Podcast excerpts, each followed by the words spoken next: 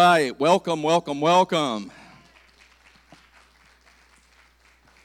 We are in a series called Unsafe Places. You just saw the sermon bumper for that. We are studying the book of James, and there's 11 specific ideas that James teaches us. James is the younger brother of our Lord and Savior Jesus Christ. He grew up with Jesus, but he did not believe Jesus was the Messiah until Jesus had died, crucified, rose from the dead, and specifically came back to show himself alive to people like his little brother James.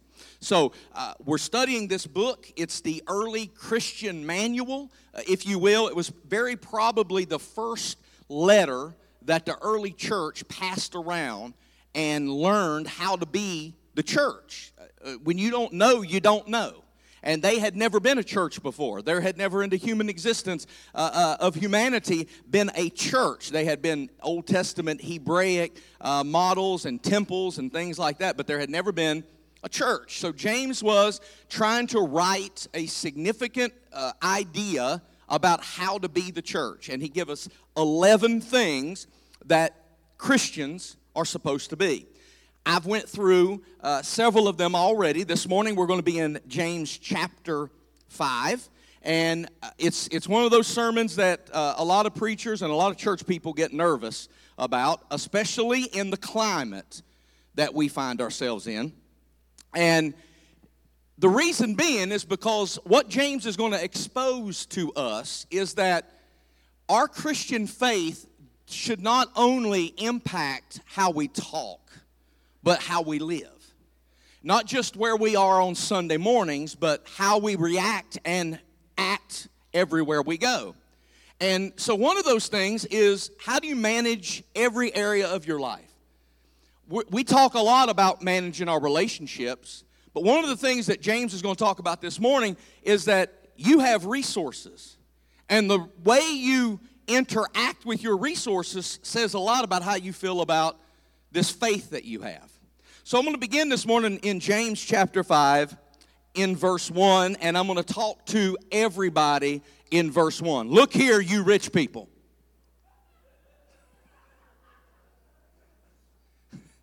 Isn't that all you? Oh, I thought I was going to meet with some of you after service. If I saw a hand go up and say, Yeah, that's me, I was going to say, Okay. Look here, you rich people. Weep and groan with anguish because of all the terrible troubles ahead of you. Your wealth is rotting away, and your fine clothes are moth eaten rags. Your gold and silver are corroded. The very wealth you were counting on will eat away your flesh like fire. This corroded treasure, this corroded treasure you have hoarded will testify against you on the day of judgment. For listen, Hear the cries of the field workers, whom you have cheated of their pay, and cries of those who harvest your fields, who have reached the ears of the Lord of heaven's armies. You have spent your years on earth in luxury, satisfying your every desire. You have fattened yourselves to the day of slaughter. You have condemned and killed innocent people who do not resist you. Some translations don't say do not resist you, some translations say cannot resist you. That'll become significant in a few moments. I want to begin this morning by showing you that Jesus spoke often about our possessions. When you talk about possessions, it's not just your finances, it's the things that you have in this life. And he talked a lot about possessions. As a matter of fact, 16 of the 38 parables in the New Testament deal specifically with how somebody is supposed to handle money and possessions. In the Gospels, one out of every 10 verses, that's 288 verses in all, deal with the subject of what we own, either money or possessions. Now, we live in America, and in 1864, they put something on our coins that says, In God we trust. Uh huh.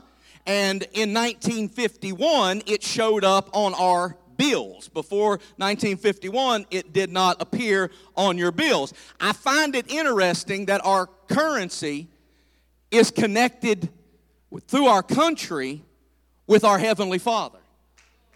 I find it interesting that our country, who was founded on religious liberty and freedom, thought that we should connect what we own with who gives it to us. So somebody say amen. So the question that I want to answer for you this morning is how does faith work with wealth? And some of you are saying, well, I can check out of this sermon because I'm not wealthy. Hold on just a minute. Because I'm going to hit everybody in this room in a few moments because we need to learn how to deal with every decision that we make in a God way. And, and, and, by that, I mean, it's not just about finances or possessions. I mean, I need to talk to my wife in a God manner. I need to speak to my children in a godlike manner. I need to talk to people when, I, uh, when they wait on me at the table, when I go out to eat. I need to speak to people in a godlike manner. And so, what happens is when we start examining ourselves through the Word of God, we discover either we worship God with our money or we worship our money. Oh, it got quiet that fast? You already checked on me that quickly? Listen, you either worship God with your money. Your, your checkbook tells me a whole lot more about uh, who you are as a person than your prayer journal does. because you, if you show me where you spend your money, I'll show you what has your heart. Because Jesus said, wherever your treasure is, that's where your heart is. And, and so when, when we think about who we are as a Christian and how we're supposed to live our faith out loud, that's what James's book is about. That's what his letter is about, is about how to live your faith out loud to, that everybody you see when you leave their presence, they say, wow, that's what a Christian's supposed to sound like. That's what a Christian acts like. That's how a Christian treats people. Now, I'm not alone in this room when I can say that I've left people with a bad taste in their mouth before. People that knew I was a believer, people that knew I was a person of faith, people that knew maybe I was a pastor. And when I walked away from them, I realized because the Holy Spirit checked me and said, I didn't say that just exactly the way I should have said that. I didn't react to that exactly the way I should have. Does anybody else know what I'm talking about? Good. I, I thought I was in a room full of hypocrites. Uh, my people are here. Thank you. Thank you for showing up to church this morning. No, sometimes we don't live our faith out loud the way we're supposed to, and we don't do things the way God intended for us to do them. And that's what James's book is about. James is telling us that it's never been about the amount of money that you have, it's all about the relationship you have with the money. It's never been about how much you possess, it's your relationship with those possessions. See, I'm going to tell you some things this morning that you probably have never heard or thought about before. For instance, there's no set amount of money in the Bible that will make you what's called wealthy. There's also no set amount of money in the Bible that will make you have trouble in your life. But rest assured, you can find trouble in money. They can cause you, it can cause you problems. And, and like many things about our Christian faith, it comes down to our heart because our faith is about relationship. And so we have to say, I know there's a lot of movement out in the world today, and I'm gonna I'm, listen. I'm not gonna get political. A lot of not new faces here, and you don't know me, but there's a lot of voices in this world today that have a negative idea about capitalism and, and how people have money and get money, and how many people have money and how many people don't have money. But can I tell you that money is okay? Can I tell you that it's okay for you to have money? Eh, can I tell you that it's all right if God blesses you to be an entrepreneur? It's okay if God gives you skills and talents and abilities to make wealth. And there's nothing wrong with people having great wealth. Can I hear somebody say amen? You know why? Because money's never been the problem. Having a lot of money has never been a problem. If you have a lot of money to play today, God bless you. I'm happy for you. And, and there's a thing uh, that, that I should explain to you that it is a great thing to have the blessing of God on your life. And, and, and so when James begins ver- chapter 5, he says this, and it almost sounds accusatory. Hey, you rich people. That's a pretty strong worded uh, testimony, is it not? And, and, and James is he's jumping in our face and he's given us a principle that I want to share some facts with you about. Number one, a recent poll that I read was talking about money. And they asked people, how much money a year would you need to feel rich? Answer $300,000. Okay, I would think so. If I was making $300,000 a year, I'd probably feel pretty rich too. But does it really take that much? Really? Because if you look at the census data, the median income in America is less than $60,000. Isn't money a funny thing? I, I, I need five times the average to feel rich. Why do I need that much money? So we're forced to ask ourselves some serious questions. Like when James says, Hey, you rich people, do you say, Hey, that's me? Does your ears perk up and say, He's talking right there? That, that is, well, let me help you for a minute. First of all, I'm going to tell you some things in the beginning of this sermon that is going to be very specifically guided toward your perspective. How you see things means the world about how you interpret and internalize things. James is trying to get us to understand that when he says, Hey, you rich people, it should not exclude everybody in this room because you're not the next starting quarterback for the Steelers. Because when you see them sign those gigantic, enormous contracts, you're like, boy, it would be nice. And you think you're not rich, you're excluded from this testimony, you're excluded from this directive because you say, that's not me. So let me help you with your perspective. Amen? I grew up poor. I don't say that because I want you to feel sorry for me. I'm just trying to give you a different perspective because maybe some of you didn't grow up like I did. Because some of you are upset that you have a detached garage from your house and you have to go outside to start your car. Aw. Because the house I grew up in had a detached bathroom and it moved a few times during my childhood. And you had to go outside to do something more important than starting your car. So it's all about perspective. I can remember the first time I ever took a shower. Don't look at me in that tone of voice because I did take baths. I said, I can remember the first time I ever took a shower. I was a freshman in high school. I could not figure out, I was in a hotel, and I couldn't figure out how to get the water to come out there. So I did what I always did I ran a tub and got in it. I found out later that if you pull that thing, that's what makes the water come out. I didn't know what I didn't know. Uh, I, I also remember when, my, when me and Pastor Amanda began dating. I was, a, I was a junior in high school, much more mature man by now and I had I had blown up the engine in my car, and her dad was allowing me to rebuild my engine in his garage, which was detached, by the way. Fridays were date nights. She would not allow me to continue to put piston rings on for our date night. I had to I had to get the grease off of me and spend time with her, so I had to shut down my rebuild to go in and and they were going to they were good to me. Not only was they letting me use their garage, but they were going to let me use their bathroom to take a shower so I could spend date night with her. And I walked into that bathroom and they had a shower.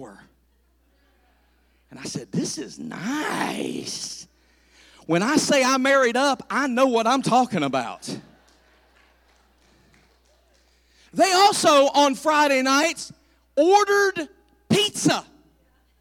And we had pizza from a store on date night. You know, I had at my house on Fridays all the leftovers that had accumulated through the week. Mom would revisit all of that on Friday because we didn't throw out nothing. So you'd have a little bit of meatloaf and a little bit of mashed potatoes and a few peas and a little bit of cream corn, and it would all make a reappearance come Friday. So they had pizza.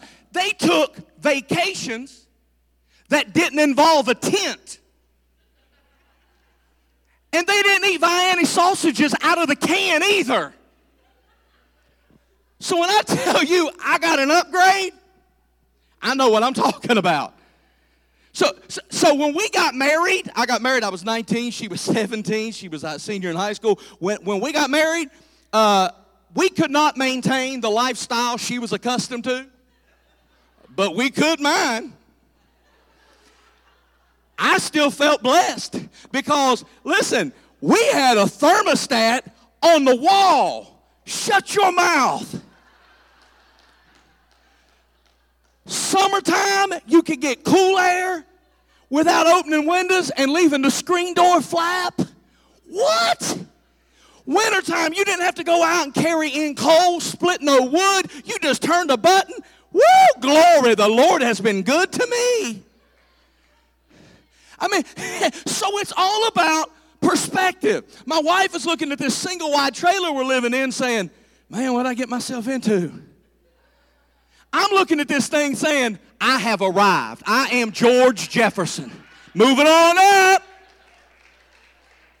It's all about perspective. It's all about how you see things. So when, when James says, Hey, you rich people, you say, Well, that ain't me. Well, not so fast because they did a survey and they asked 1,500 Americans what they thought the, the global median income was. In other words, if you put all the incomes around the world together, what would be the average? You know what the uh, 1,500 Americans said? Oh, I'd say about $21,000. The reality is about a tenth of that.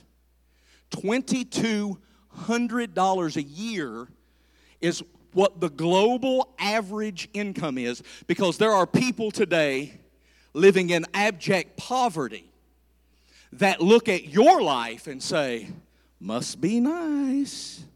You don't feel like you're rich because you're not viewing it through the lens of other people who have a totally different worldview than you do. So, in other words, who is James talking to here? First of all, let's put it in context. He's talking to the earliest Christians. When Jesus died, resurrected, and went back to heaven, he left a mess. Listen, I love him. He, I talk to him like this, okay? He left a mess behind because he told them, I'm going away and you're going to have to handle this yourselves.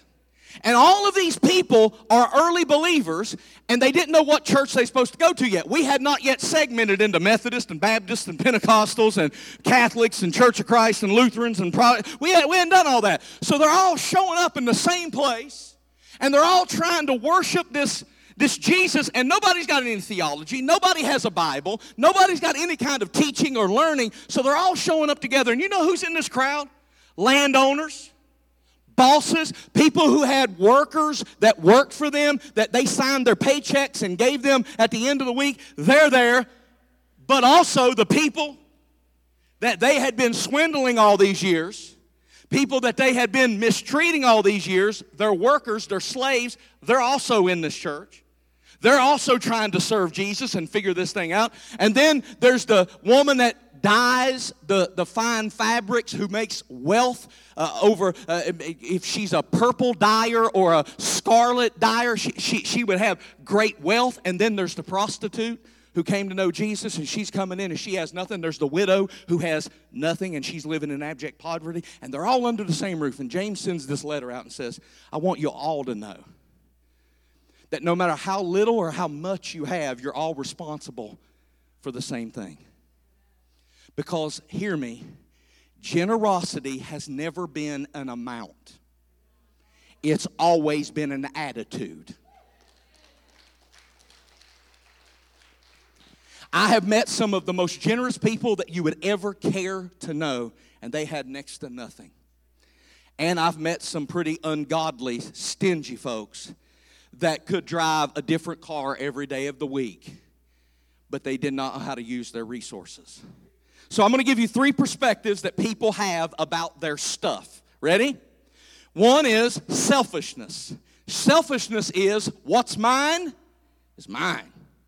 The second view is stealing. What's yours is mine. And the third is stewardship. What's mine is his. So these are the three different ways that James is going to show us in the Word today because, and I feel like it's a timely message because there is a there is a lot of talk these days about the uber wealthy. They call them the 1%. And that they should not have so much money. And that people should uh, have uh, ways to, to make sure that they have to take some of their wealth and distribute it to other people.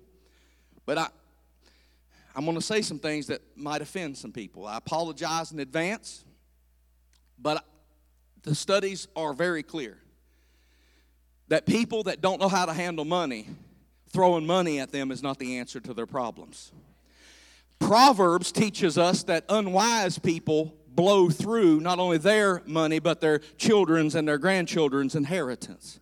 Because a fool and his money is soon parted. So, in other words, if you keep giving money to fools, money won't solve their problem because they need wisdom more than they need finances. And what James is addressing here is that you can be godly and poor, or godly and rich, and vice versa. Just because you're poor doesn't mean you do right by God. And just because you're rich doesn't mean you use your resources in a godlike manner. And you can be like Jesus whether you're rich or you're poor. I'm going to say that again. You can be like Jesus whether you're rich or you're poor. Let, let, do you know why? Because the Bible says Jesus was, he went through everything you and I went through. So let me give you some perspective. When Jesus was on earth, he was poor. Is Jesus poor today? Somebody say no. Your neighbor's not convinced, so you need to tell them listen, heaven's bougie. I don't know if anybody's told you or not, but listen, Heaven is bougie. They have got it going on up there. They got streets made out of gold. They got walls made out of jasper. They've got gates made out of pearl. They got 12 gates with gates that are 12 feet high made out of pearl. What size is the oysters in heaven that you can get them size pearls out of? So, so listen, so, that's what, listen, ain't nobody in heaven missing where they used to live. You can live in the nicest neighborhood in the nicest side of town and go to heaven, and you'd be like, no, I ain't going back there. That was the slums. Okay, so, so the real message here in James 5 is he's talking about the ungodly rich, the way they get what they have and then they steal from those that they are responsible for. What he's talking about is people who manage other people. And he says, if you have somebody who works for you, if you're godly, you need to take care of them. You should never rob from people who depend on you because he, this is what he's talking about how he says you got your, your clothes are moth eaten, your gold and your silver are corrupted. Cor- he, listen, listen. He calls, he calls them, listen what he says. You have hoarded and they will testify against you because they are corro- corroded treasures. Corroded. Tre- you know what you don't find in aisle two at Hobby Lobby? Sweatshirts that says, I'm corroded treasures. Nobody ever goes and says, I need to buy my, my sister a, a, a mug for her birthday. I'm going to get this corroded treasures mug. But, but he, sa- he says, You people who have hoarded things. And he calls them, he, he calls them evil because they did not use their resources for good. And the point is, you can be godly and rich, or you can be ungodly and rich, and vice versa. It's a personal issue. That's why I don't harp on giving. I never have, because it's a personal issue. Giving offerings to God is between you and God. Giving tithing to God is between you and God. It's never been a commitment to His church. It's been a commitment to Him. And and and, and I can like I can like I can like make you feel guilty for not giving, and that'll last for a minute or two, a service or two, an offering or two, but it won't be long sustaining because you're giving grudgingly. And Paul says that God loves cheerful givers. And that's not just with finances. He loves people like Sarah, who loves to smile at people because she just gives that electric smile everywhere she goes, makes people feel good. So she's giving something everywhere she goes. She's letting Jesus come through her because she may not be writing checks and passing out $100 bills, but she makes she gives you something more valuable. She makes you feel good. Amen. So, so he says God loves a cheerful giver, okay? And, and so we read this, and somebody undoubtedly will be thinking, I don't have more than I use. James says we're hoarders. Let's talk about that. Because we are Americans. America. We got stuff in our house. We got stuff in our garage. Then we got storage units for the stuff that won't fit in our house and our garage. We've got food in our refrigerator. Then we got food in the cabinet. We got food in the pantry. Some of us have another extra refrigerator in the garage for the stuff that won't fit in the first refrigerator. And while we are dying of diabetes and uh, obesity, there's people around the globe that are dying of starvation. And it really, and we are the people that go and buy pallets full of stuff at Sam's Club while other people can't afford to buy rice for their babies. And if we got that much, it really wouldn't hurt us to share. And some of y'all are looking at me in that tone of voice, and I know you're thinking, did you really come to church today and Pastor talk about your money and your weight? Because all of us could few, use, you know, we could all afford to lose a few pounds and be a little more generous. And, and, and the pastor seriously call out my weight and my money. If that's what you were looking for when you were on your way to church this morning, prayer answered, you're in the right place. You are welcome.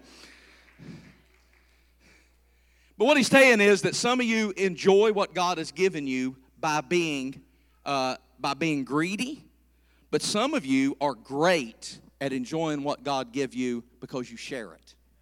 Some of you are great at that already. I'm not preaching at you, I'm preaching with you because some of you, and if you're not, if you're not generous, you know somebody who is because God's blessed your life and, and deposited somebody in your life that is a blessing to you. And, and that's why he's telling us, he said, God's been so good to you, you should never steal from one another. You should never be trying to take what is not yours. If you own a business, if you're in management, how you treat other people who are dependent on you and the choices you make is the way that God is looking at you when you say, God, I give you my life. He's not just looking at your commitment on Sunday morning, He's looking at how you treat people who depend on you. I remember when I was young, my father was a truck driver, and he was driving a, a gravel truck, a dump truck and he was working for a man who was very wealthy, owned a lot of businesses, and he would he would pull up to the uh, pit, the gravel pits, and get loaded, and they were to take the gravel to the job sites. And because he wasn't in control of how much they put on the truck, the man who owned the business wanted more, more, more. So they would overload the truck. My dad kept getting tickets that the owner of the company was supposed to pay because they were the ones loading the truck. My father kept getting these tickets. They're called overload tickets. The owner refused to pay them. My father lost his driving privileges until the day he died in the whole state of Virginia because he wasn't allowed to drive there because he was either going to have to pay these enormous fines or go to jail in order to get his driving privileges back, all because the person who was supposed to take care of him didn't take care of him. And that's exactly what James is talking about. He said, People who are poor can't take you to court. They can't sue you. They can't defend themselves. So you who are rich are taking advantage of those who are poor, and it's wrong. And he's trying to bring this whole church together and give them perspective that just because you have it doesn't mean you should lord it over other people. Can somebody say amen? So I'm going to give you, I'm going to go through these very quickly. People have different relationships with their stuff. Do you have any stuff? Yeah, yeah, I got, I got some stuff. I have so much stuff that I sell stuff. Listen, I go out, I've, I've, made a business out of this for the last 10 years. I go out and buy other people's stuff, and then I put it online and sell their stuff to other people who need stuff that's trying to buy other people's stuff because they don't have enough stuff in their house. And I've made a business out of this for 10 years. I just resell things. I can look at something, tell you what it's worth. Somebody's selling it for a dollar. I can sell it for a hundred. I put $99 in my pocket. That stuff passes through me. I'm just the middleman. I'm not a collector of anything except the dollar dollar bills, y'all. Somebody say amen. But, but a lot of people have different relationships with stuff. The first person we're going to talk about is the hoarder. This is the person who keeps everything, gets rid of nothing. They, their money in their wallet, George Washington still has black hair. This is the hoarder. The second person is the spender. They're the exact opposite. They can't keep nothing. The weird part is they usually marry each other. This is why James Ramsey has a business. Because the one that don't want to let go of anything finds and falls in love with the one who won't hold on to anything, and I spend the rest of my ministry giving marriage counseling to them. The spender is the kind of person who buying something new becomes an emotional event. Like, like when that Amazon package shows up on the porch, like they have never felt closer to heaven.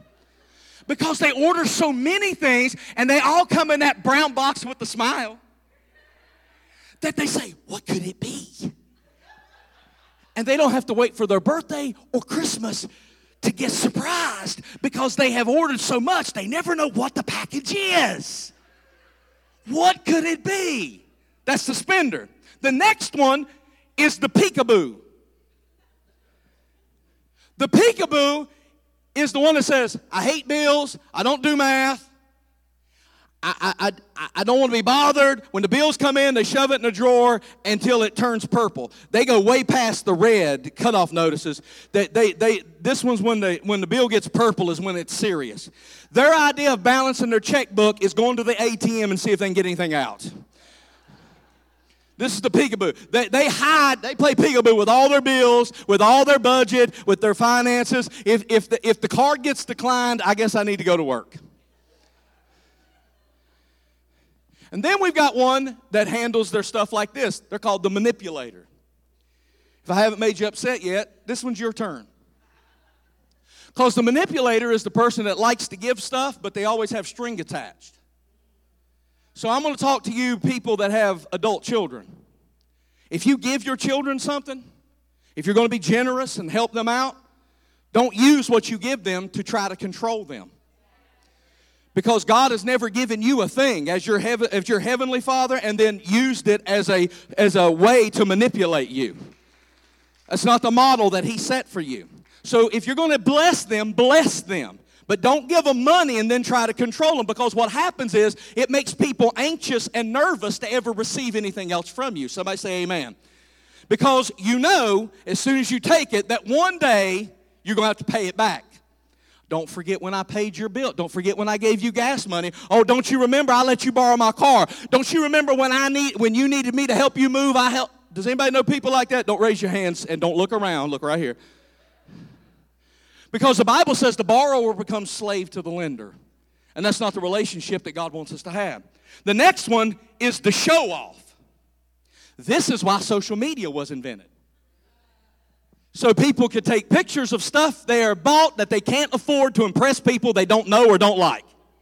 This is the entire purpose of having social media. This is the person who just likes showing off what they have bought. And I'm going to be honest with you, I've, I've done a lot of uh, research on this over the years. Most people who buy things impulsively because of name brand recognition eventually end up regretting the purchase they eventually end up regretting that they went out and bought the Maserati. The Chevy would have done because they still get you from where you were going to where you would be uh, want to be and, and they eventually end up regretting it now a lot of people are just uh, a lot of people don't regret it because they didn't buy it to show it off that's different but people who just want to show off i've got a thousand dollar pair of shoes and you find out that those thousand dollar pair of shoes still make your bunions ache you're like, why did I do that? I could have went and got some, some uh, Bobos for this. Pumas would have worked just fine. Sometimes you look at people's vacation pictures you're like, wow, they must be killing it. Not necessarily. Some people have everything leveraged. And then there's other people that are allergic to debt. They just don't want to be in debt for anything. And, and this, this is exactly why you can give some people money, but if you don't give them wisdom, giving them money won't help them because money in the hands of a fool don't fix anything. And last but not least, we have the giver. The giver. This is a person who uses their money and everything they possess in a way that loves and honors the one who gave it to them because they never forgot where the blessing came from.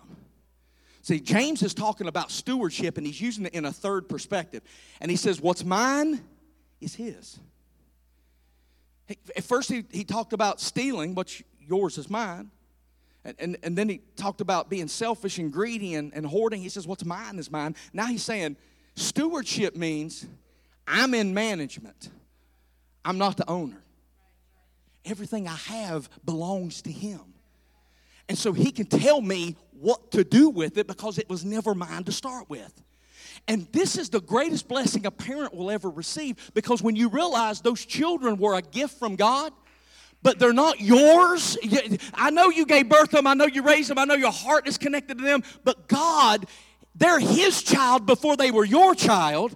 And if you will learn how to give ownership to him and you just manage the resource, it will free you up. Because stewardship is a biblical way of looking through a God shaped lens. Here's something you need to know when you get personal with God, God will always require things of you. Because He knows that in our hearts, we're selfish. We're just built that way. The sin has twisted us and manipulated our souls into this thing that's ugly and we want to hoard and we want to keep and we want to steal. Listen, if have you ever had a little boy? Any of y'all ever raised little boys? Okay, okay. So they don't tell you this when you get ready to bring them home. But most little boys are suicidal. Okay? They want to grab the sharpest thing they can find climb to the highest point in the room and stick it in as many things as they can stick it in. They have a death wish. Somebody say amen. And little boys also don't have to be told to be selfish. It's just in them. You can come into the room, little Johnny will have the cookie jar sitting between his legs be elbow deep in it with chocolate and crumbs all over his face, and you say, Johnny, did you eat the cookies? No. Right now, over in the nursery, there's a little Johnny going over to your baby, conking him on the head and stealing his truck because they saw it first and they want to play with it. You don't have to teach this. Children just have it inside of them, and you do too. And that's why, that's why James is saying, he said, you got to deal with these things and let the Holy Spirit get it out of you because we tend to think what I have is mine. How many of you like spending other people's money? Every teenage girl, raise your hand. Because I've raised one, still raising one. I know good and well teenage girls love to spend other people's money, especially when it's daddy's. what God says is every dollar you spend, you're spending my money. It wasn't yours to begin with. I let you steward it, I let you manage it. I gave it to you to be a blessing to yourself and other people, but it was never yours. You're always spending God's money. And this is why we're supposed to give with no strings attached. Amen.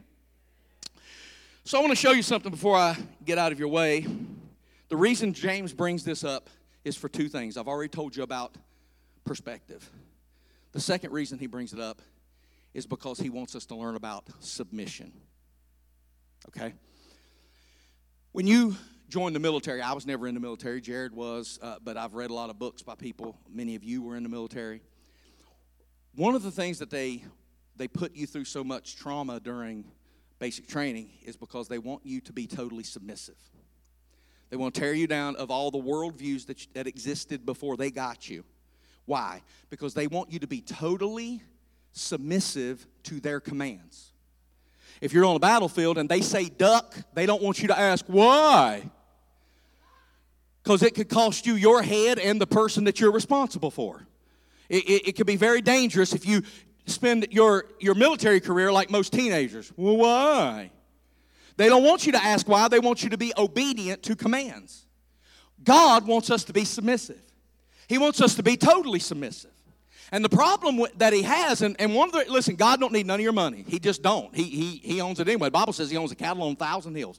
All the gold and silver are mine, saith the Lord. So he doesn't need your money. You need to give God permission and, and be submissive to him through your finances. Why? Because most people, the last thing that gets saved on them is their wallet. And, and here's what God God wants you to be so submissive to Him that when He tells you duck, you don't ask why. He wants you to be able to be a blessing to everybody that you meet, be a blessing to the world, and He wants you to get out of harm's way instead of questioning why He told you to move. I'm going to teach you something out of Daniel chapter 6, and then I'll get out of your way. Uh, God's people have been living in, in, slavery for several years. I don't have time to tell you the whole story, but if you want to go back and read it at some point, go back and read Daniel chapter 6. Da- God's people have been living in slavery for several years, and the Persians have taken over, and they have a new king, and his name is Darius. Darius loves Daniel. Daniel is at least 75 years old, and he's still killing it at work. I mean, he is so good at his job that Darius makes him the supervisor of everybody. So he shows up earlier than everybody else. He treats everybody that works for him fairly. He does a good job. He makes sure his job is done before he goes. And, and he treats people who, look, who, who looked up to him and worked for him correctly. Daniel is living his faith out loud. And his relationship with God is so integrated into his life that it influences the way he talks and his decision making and his management style. And what happens is this some of the people who work with Daniel get jealous. They don't like that Daniel is getting promotion, and they don't like that Daniel don't steal because they've been stealing the king's money and they want Daniel to start acting like them. And they don't like that Daniel has this work ethic because he's making everybody else look bad. Can I tell you that when you have a strong work ethic, lazy people are always going to be sideways with you? Can I just add that in? Uh, you, people are always going to be upset with you when you work hard and they don't want to. That's, it's just going to be a fact of, of, of being in the world today. Daniel had a system that every three to six hours, he would stop whatever he was doing, open the windows toward Jerusalem. He would get on his knees and he would pray. He did it three times a day. These conspirators, these jealous co workers, knew it. So they went to Darius the king and they said, Hey, I think you should be worshiped like a god, and I think anybody in this kingdom that won't bow down and worship you ought to be thrown to the lions. Darius sounds, that sounds pretty good because I like being worshiped and he signs this order that anybody who won't worship me and me alone, if you pray to any other God, you'll be thrown to the lions. He did not know that Daniel had this practice of praying. As soon as Daniel opened his window to Jerusalem, got down on his knees and began to pray, his jealous co-workers came along and called him and says, We're gonna take, we're gonna go tell now, we're gonna run tell that. Darius didn't want to do it, but his order had already been signed. So he had to have Daniel, who he loved and appreciated, thrown to the lions. You know the story. Daniel could have ordered pizza that night. The Bible says an angel showed up and closed the mouths of the lions. That when they when when Darius showed up, the Bible says that Darius took Ambien and Tylenol PM and couldn't sleep at night. I mean, the Bible don't say that. That's my version, but it said he couldn't sleep at night. and he stayed up all night. He ran down the lion's den the next morning. He looked in. He says, Daniel, are you alive? And Daniel came out without a scratch on him. And he says, An angel of the Lord showed up and closed the mouth of the lions to show that God was mighty. Yeah. So Darius had the ones that tried to get Daniel thrown to the lions, thrown to the lions. And the lions decided they looked better than that bony preacher. and they feasted on the on the co-workers and that's how the story ends. Daniel was cornered because he was living his faith out loud. He was cornered and this story shows us that sometimes you can do everything right and everything still go horribly wrong. Hello? You can be faithful and still get thrown to the lions. Mm-hmm. but what it also shows is that god will deliver surrendered people I'm going to say it again. If you get the right perspective and you learn how to surrender yourself, God will deliver surrendered people. He doesn't always show up for people that are greedy, that are self serving, that doesn't ever look outside their own world. But when you are surrendered to God, you can go into a lion's den and say, I ain't got nothing to fear because I have given my whole self to God. And if I'm here, that means that God wants me to be here. And He didn't bring me this far to let me fall now. The only reason I'm here is because God opened the door and I walked through it. The only reason I'm here is because He has protected me and kept me. And, and no matter what comes against me, the adversary has made his designs, but God has a plan for my life. And no matter what, eh, when the water comes against me, it shall not overtake me. When the flames rise up, I shall not be burned because God has brought me to this place and I'm safe in him. So this is you. This is you.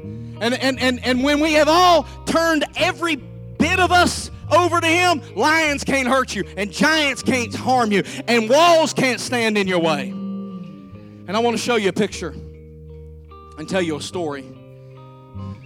This is a picture that used to hang in the Louvre in Paris. This picture has a name, and it's, it's named Checkmate. And, and it's basically a picture, the artist painted a picture of a man who is in a battle with Satan. Satan is the one with the feather in his hat. And he's in a chess mass, uh, match for his soul. And if he loses the match, the devil gets his soul. And the reason he has his hand on his head is because he's realizing that he's in checkmate and he's lost the battle with the devil. I said it used to hang in the Louvre, and it's not there anymore.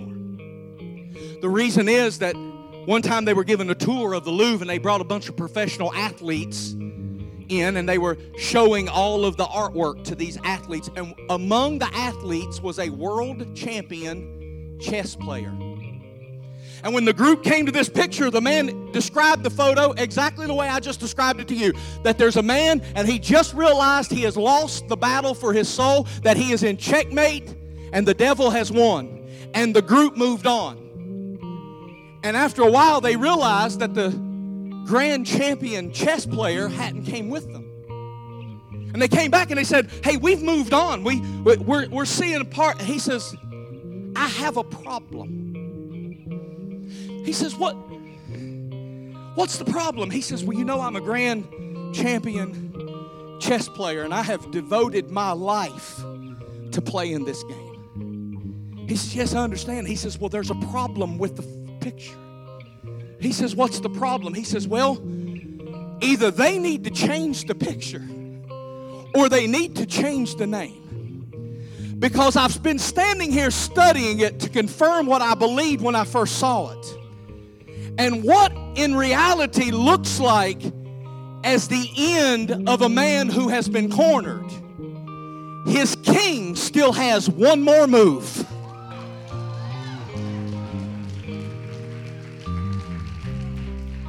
So when the enemy thought he had him cornered. His king still had one more move. And I want to tell somebody in this church this morning that you thought it was over and you thought the marriage couldn't last and you thought your finances had run their course and you thought that there was no hope. The king still has one more move. Don't you give up and don't you surrender and don't you give the devil his due. It's not the time for you to get sluggish and slothful and quit. Your king still has one more move.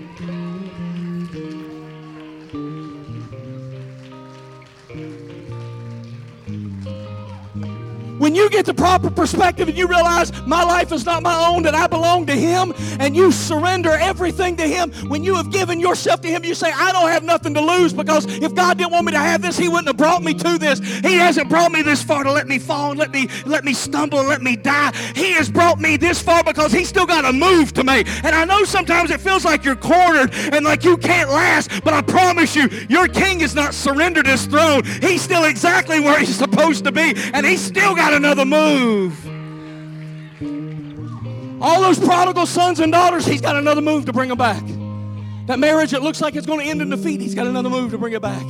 That, that, that, that financial collapse that you went through in that bankruptcy, he's got another move. All that, that them demons that you've been fighting and, and can't sleep at night, eh, he's got another move. You rest easy. Surrender your whole self to your king. He's got one more move. He's got one more move my God in heaven. He's got one. Y'all need to start waking up every morning and just start declaring that over yourself. He got one more move. Sometimes when you wake up, you just got to wipe the tears out of your eyes because you cried yourself to sleep. You need to remind yourself, devil, don't think you that you're going to keep me in this bed today because my king's got one more move. Uh, don't think that you're going to defeat me because my king's got whew, one more move. What looked like checkmate turned into a defeat for the enemy because the king still had one more